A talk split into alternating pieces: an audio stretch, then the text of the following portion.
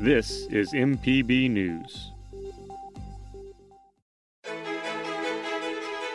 Hi, this is Ashley Norwood. Thanks for checking out the At Issue podcast. If you like what you hear, please like, rate, or leave a comment. Subscribe to this and other MPB News productions like Mississippi Edition to stay up to date. Don't forget to tell your friends about us too. You can also watch At Issue on MPB TV Friday nights at 7:30 or on mpbonline.org. Thanks for listening.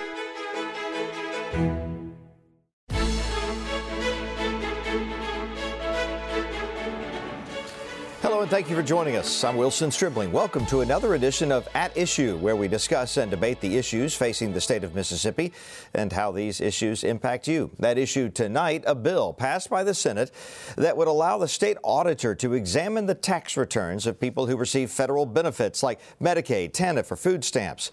Republican Senator Josh Harkins of Flowood authored the bill and is chairman of the Finance Committee. The bill was debated for more than an hour on the Senate floor. Let's take a look. So this will give us a way to determine true eligibility that we currently do not have. Correct. It will verify, it will help verify. So my question would be, if you're going to receive taxpayer funds, why aren't we already doing this? That's what we're here today to do, is to set this up. Thank you. The real money, as we all know, is with people who receive private contracts that involve federal money from these agencies and people who are providers. And it just seems to me that this is just a this is a punitive measure designed to, to deal with people who are again the poorest people in the poorest state in the country when he ought to be have more authority than he already has to go after the people who are really dealing with the big bucks. He ought to go after wherever he finds it, whether it's on the provider side, whether it's within an agency, or whether it's with the recipient. I mean, the money is the money. I mean, the, it doesn't matter where it comes from. It's tax dollars that are being used to, to fund these programs. And, uh, you know, whether it's a small amount of money or a big amount of money, it's still money being misspent and misappropriated. And are you familiar with the recent uh, issue that some of us been contacted about about certain benef- Medicaid beneficiaries who were on the program who did who were not eligible to be on the program? Yes, I have. Okay, and that was dealing with certain special needs that actually they were not uh, by their eh, um, income were not actually supposed to be on the program yet receiving benefits. That's what I've, I've been told, yes. Okay, and if this is put into place, that would prevent things like that from happening, correct? Democrat John Horhn of Jackson says he spoke with the State Division of Medicaid and was told there is no issue with recipients cheating. During the floor debate, Horhn said Medicaid recertifies applicants for compliance every year. He pointed out that there's also a Medicaid fraud division within the agency and another in the state attorney general's office. Horhn says he believes the Senate bill punishes the poor in Mississippi. Recipients of the support are not the problem. They're not the ones who are cheating. They're not the ones who are stealing and embezzling. Uh, they are, are basically uh, being, being uh, uh, stigmatized and castigated for being poor. And I don't think that that's fair to them. I think it's misguided uh, as well because we're going to spend all these resources and all of this effort to go after a problem that doesn't exist. This is a measure that the executive branch at the federal level is putting forth. It's, it's again uh, consistent with the Trump administration's attack on the poor. And so I don't, I don't uh, agree that it's something that's necessary or needed. Uh, it is discretionary. It is, there, there is no requirement for them to do this. It is not a statutory requirement uh, that was uh, ordered by Congress, and Congress is the one that makes the laws in the state. The president is doing an overreach, and, and he's doing it because uh, his policies seem to indicate that we we need to go after the poor as, as much as possible. And, and, so I don't agree with it, and I think that, that it, is very much unneeded and an overreach. During the floor debate, there were many references to the recent $4 million TANF embezzlement case involving the former director of the Department of Human Services, a staff member, and others who received funds through the agency. Republican Senator Josh Harkins says fraud and mismanagement on any level are a concern and that the auditor must comply with federal guidelines There is fraud uh, apparently on every level, and I'm all for rooting out all of it, whether it's on the provider side, whether it's at the agency, or whether it's on the recipient. Um, there's still tax dollars. These aren't. This isn't federal government money. This is tax dollar money that's being utilized. So if there's one person that's on it that shouldn't be on it, they shouldn't be. Um, it preserves the program for those that need it. And so I would argue and say that you know we should root out uh, any waste or abuse wherever it, it, resides, whether it's with the recipients, whether it's with the providers, or whether it's mismanagement within the agency. And I think what this what this audit is going to do is it's going to look and make sure that they are uh, determining properly those Medicaid categories that are available for our, our citizens to qualify for. Um, back in, I think it was 2010, the HHS Inspector General started doing some audits and found over $280 million of improper payments to ineligible participants in Medicaid. And so that's what we're trying to do. We're trying to make sure, if anything, it'll be a, a it'll be kind of a notice that hey, you're doing it right. There really wasn't much fraud here, and that's great. I mean, I hope that's what they find. But at the end of the day, this is a directive from the feds that send down over $5 billion to fund Medicaid in Mississippi. So if they want to audit their funds, I mean, that's, that's their prerogative.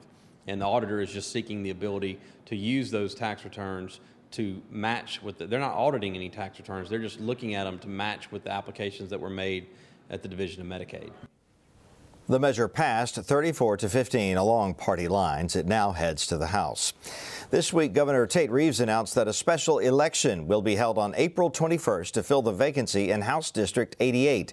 Republican Ramona Blackledge of Jones County resigned just two weeks into her term amid pressure to choose between her state retirement benefits and her seat in the House. There are three other freshman Republican lawmakers in a similar predicament. House Speaker Philip Gunn tells MPB's Desare Frazier why it's not right for lawmakers to draw their state pension while serving part time in the legislature. Well, there's three reasons. One is it's the law. The second reason is it's the law. And the third reason is it's the law. And it's been the law for 70 years. There's a procedure for changing the law which I have encouraged them to, to do. They filed a bill, and the committee soundly and roundly rejected it. It's been the law for 70 years. They are simply trying to circumvent the law. And that's the bottom line. They can be uh, offer any other kind of excuse that they want, but the bottom line is they have yet to explain how they propose to get around the law. And that's that's it. That's the bottom line. It's that simple. Would you be willing to change the law? They, there have been bills filed for the last four years. I counted about eight that have been filed to change the law, including three or four this year that the committee took up last week, and all of them have died. The legislature is not willing to change the law. The public policy behind this is solid, it's good, it's in the best public interest for this to be the case. What they're trying to do is draw retirement and draw legislative pay. And we, the, the, the, legislature for 70 years has said that's not a good idea. So it's that simple. It's just the law. The qualifying deadline for District 88's special election is March 2nd. If no candidate receives a majority of votes in the April 21st election, there will be a runoff on May 12th.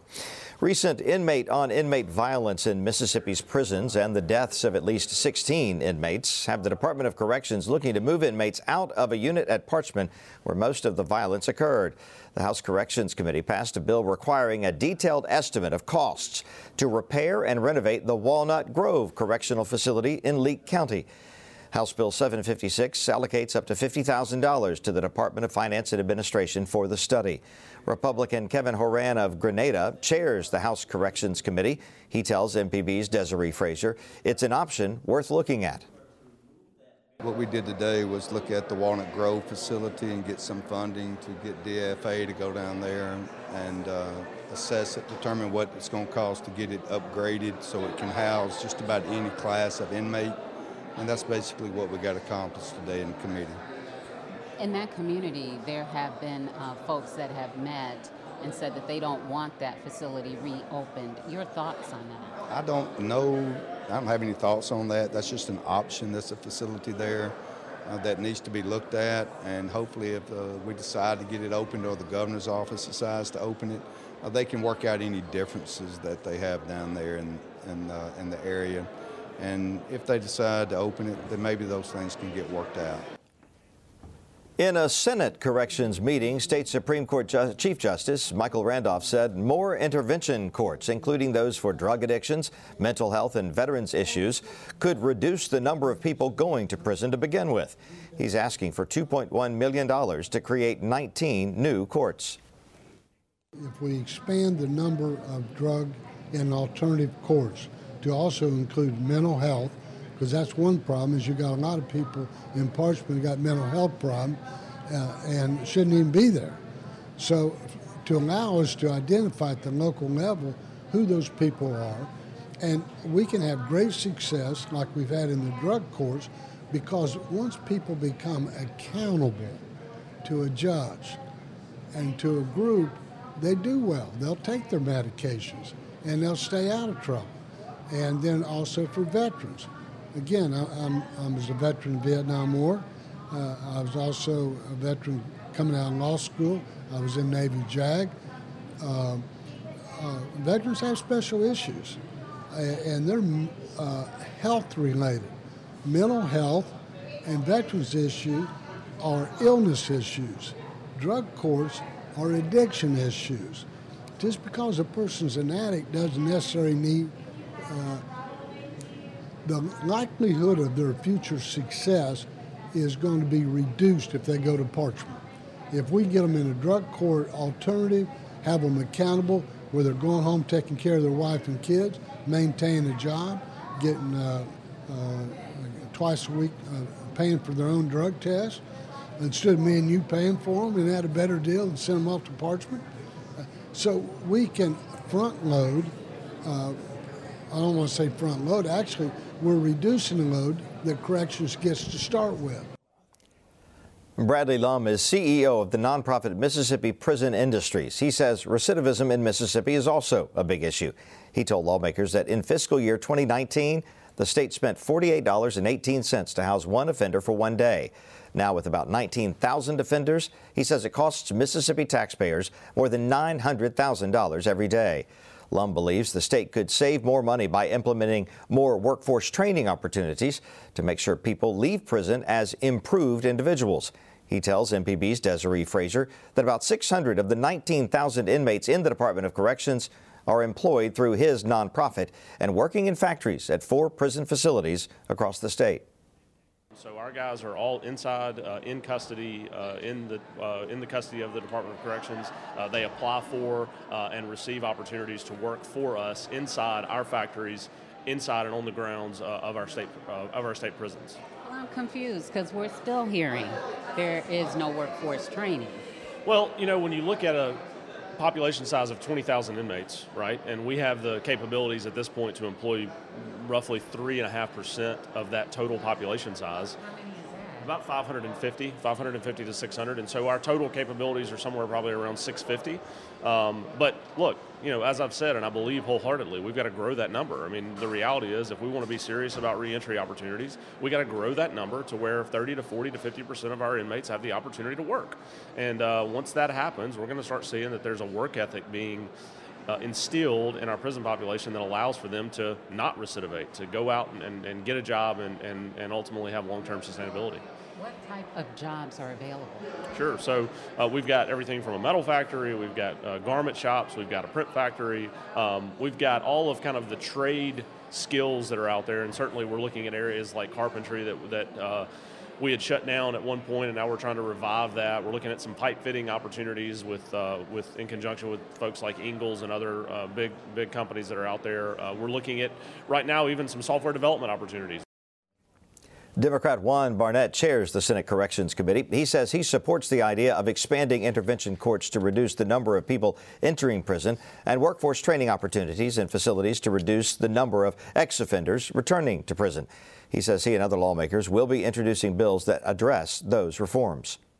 There has to be something that we can do uh, preventively to keep from just sending everybody to prison. And, and I've been to a drug court. Uh, uh, um, graduation. And I see the importance of it uh, from the individual to the family. Uh, it's very important. And so if we could put some, some monies in place to, to, to take care of those things on the front end, of course, that reduces the population rate.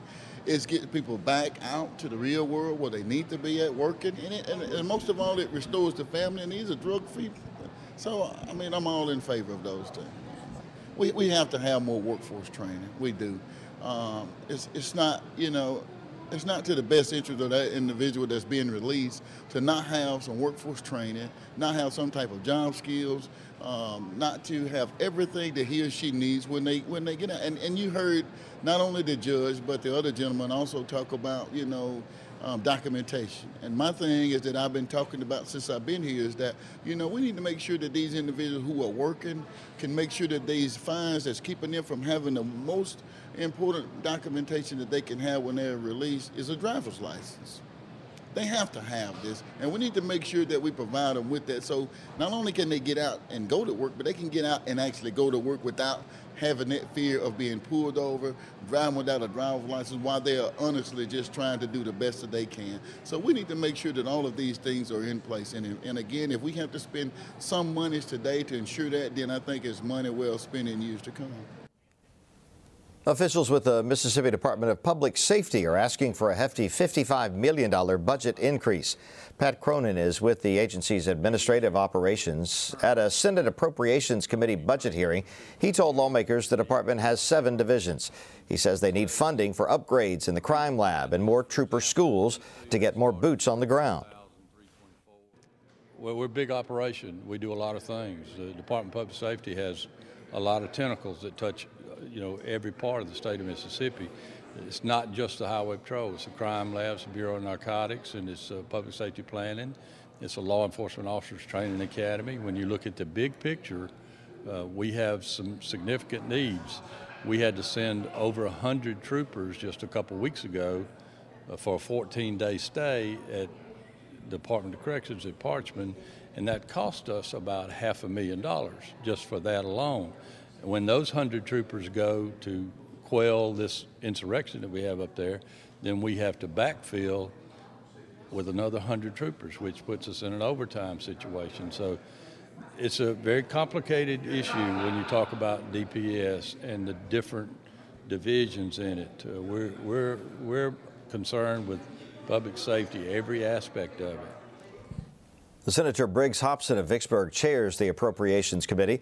He says it's too soon to prioritize all the requests. Last year, the Department of Public Safety received $102 million. At least on the Senate side, we've already increased the state teacher pay by $1,000, which is about a $52 million uh, increase to the budget. And that's a recurring expense, so it's not just this year, it'll be every year thereafter.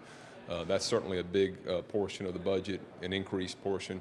Uh, we're going to be looking at things like DPS and corrections. Again, like you said, still waiting on some of the information in corrections because that's a very fluid situation.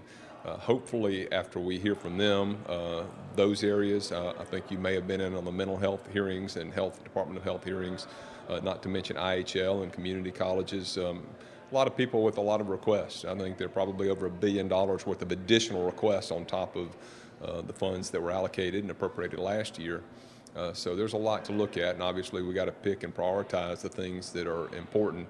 Uh, not everybody's going to get increased budgets, um, but we're going to see what we can do to make it the best. And, and the ideal here is to get the services to the citizens of the state.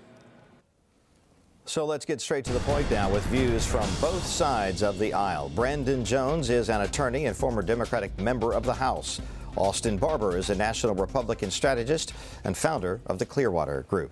Austin, Brandon, welcome. Good to have you with us. Thanks, Wilson. Let's start with uh, corrections. Austin, do you think that uh, legislators are on the right track, and in particular with respect to looking at Walnut Grove as a possible, uh, as reopening it as a possible place to put some inmates? Yeah, Governor Reeves said this week I think that I read that um, Walnut Grove is just more and more a, a, real serious option to to move certain prisoners from Parchman Unit 29 and some, and I assume there's probably some other areas in Parchman that that um, need work. You know, just have gotten out of date, and they need a a better uh, environment to move some of these prisoners to. So it looks like that's you know there's a prison there. It's it's not being occupied. Uh, it certainly has been used in the past.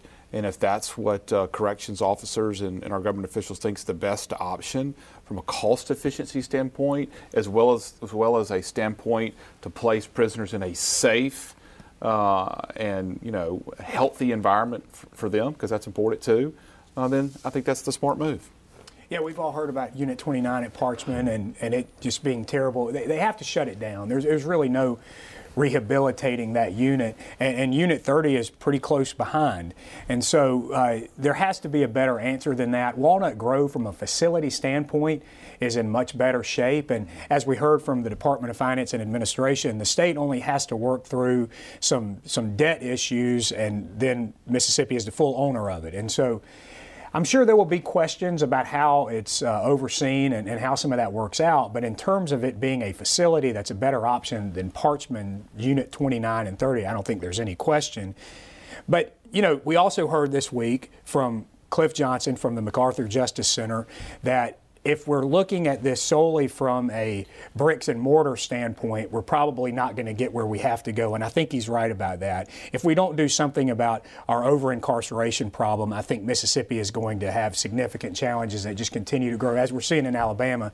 So he urged lawmakers to consider Senate Bill 2321, which is a bill that would restore parole eligibility to folks who would have had it prior to the changes that took place in the 90s, and then to also take a look at our habitual statutes. You know, we, we are just locking the door and throwing away the key all too often. And so, to create some incentive for prisoners to rehabilitate themselves and to look at their life and, and job opportunities, as we heard others talk about earlier in the program, that has to be part of the equation as well. Yeah, certainly. Even going back to last year, um, leadership under Republican leaders, and it's a bipartisan issue, they're not just thinking about bricks and mortar. They're thinking about how do we ensure that we have less people in jail and that most importantly, we have a place where we can put people who are violent criminals. And then for the ones that are ready to re enter society, let's make sure that they're able to re enter society as successfully as they possibly can. You know, it's, it's not a bad thing that we're having this conversation in such a broad ranging way. I mean, you have folks from uh, Department of Corrections, you have folks from the legislature, but you also have community partners and, and, and people like family members of people who are incarcerated. So it's a good conversation to have. I agree. Some of the Senate bill regarding uh, TANF funds, uh, and the uh, this bill would make the uh, uh, would give the state auditor the authority to look at the tax returns of someone who's receiving TANF funds. Brandon, I take it you're, you're not in favor of this. Well, yeah, it feels a little bit like a solution in search of a problem. It was almost like the committee said, We heard TANF was in the news this week. Just give me anything that goes to that. It, this is not responsive at all to where we've heard of benefits in the news lately, which had to do with contractors that were allegedly embezzling funds. So just the timing of this seems very odd. It's an odd choreography that the week after that you roll out a bill that says all tax returns can be examined in this process. Not only is that kind of, as you heard Senator Horhn say, it seems to target the very most vulnerable people that apply for these funds, it also adds another layer of bureaucracy to the process. We already know that Mississippi rejects people who seek these funds at a higher rate than almost any state. Now we're adding another piece to that puzzle. Yeah, I think very simply it's, it's this. The federal government puts $5 billion a year into Medicaid in Mississippi. This is a directive from OMB at the federal level to our state auditor and our state legislators and our state leaders of listen, we want to sample a small percentage, I think it's 5% is what I was told, of recipients, whether they are individuals or whether they are providers. And certainly providers, you should probably have a higher percentage of that, like every single one of them. Right. And we want to look at their state tax returns. I don't, I don't, I'm not an expert on this, but I don't think that means that an individual who's getting TANF funds or any of the other dozens of programs that they have at Medicaid are going to have to go figure out where do I get my tax return and give it to Medicaid. This is all going to be done behind scenes. And if there is an issue with wait a minute, you're not really eligible for this program. Maybe we can put you in another program, or you shouldn't be on any programs. I, I, I do not have a problem with that. I, I, certainly understand. Let's let's make sure that we look at the providers as well. But looking at individuals, they, they need to be eligible. I get that. I understand that. Let's cut out fraud, waste, and abuse, which has always been a mantra uh, from Republicans for, for generations. There's some rumblings in the capital of uh, making some changes with the institutions of higher learning. It's gotten more interest now because uh, IHL is currently uh, has launched a search committee to find a new president for Jackson State University. We recently uh, had the selection of, of Glenn Boyce at, at Ole Miss. Uh, Austin, what do you know about efforts to, to change the way that process is done, and how do you feel about them? Well, listen, I, there's no question that um, alumni leaders, uh, community leaders um, of Ole Miss, Mississippi State, Jackson State, you name it, Southern Miss, they want to have more influence in the process. They want to be more involved in the process. Um, there's some that have been frustrated by, you know, several of the last hires. I know mm-hmm. a lot of people that are on IHL. They're great people. They care about the universities that they graduated from and, and the other universities in our state. But I, I think this is, there's no question that this is sentiment from alumni from around the state who said, listen, maybe we shouldn't go get rid of IHL. There's a lot of stuff right now, ideas that are being thrown up against the wall. But we want to have our university, whatever university they represent, have more influence in this process. And we want to be able to have more recommendations and influence of who our next leader of our university should be. Uh, yeah, I mean, I don't know of anybody over there, Wilson, that's clamoring for the IHL or coming to their defense. I don't see IHL T-shirts going around.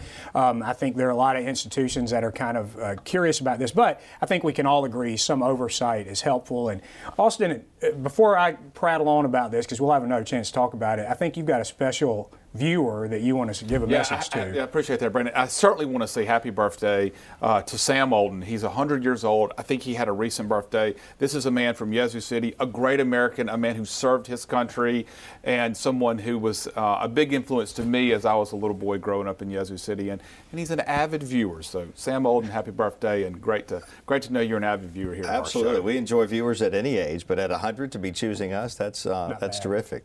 so, you don't think we should get rid of IHL? We were saying. Yeah, I, I don't. I don't think that um, we what we. I don't think we can afford to do away with any oversight. I mean, we're talking about a lot of funds. We're talking about a lot of decisions, and so I think there has to be some infrastructure in place. But I, I, I do think this will be an ongoing conversation, especially as more institutions are added to the list of those who are no frustrated with outcomes. And it yeah. seems that a lot of the uh, students and and, and uh, stakeholders just want to have more say in the process, in particular of finding their presidents. And we'll uh, see how that yeah. debate uh, shakes out here in the coming uh, weeks and months. Thank you both, general gentlemen, for uh, for joining us, and we thank you for joining us as well. We're out of time.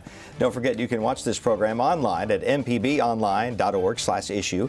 and for day-to-day coverage, follow MPB News on Twitter and Facebook, and listen to Morning Edition on MPB Think Radio weekdays at 8:30. We're glad you were with us tonight. We hope you have a good one.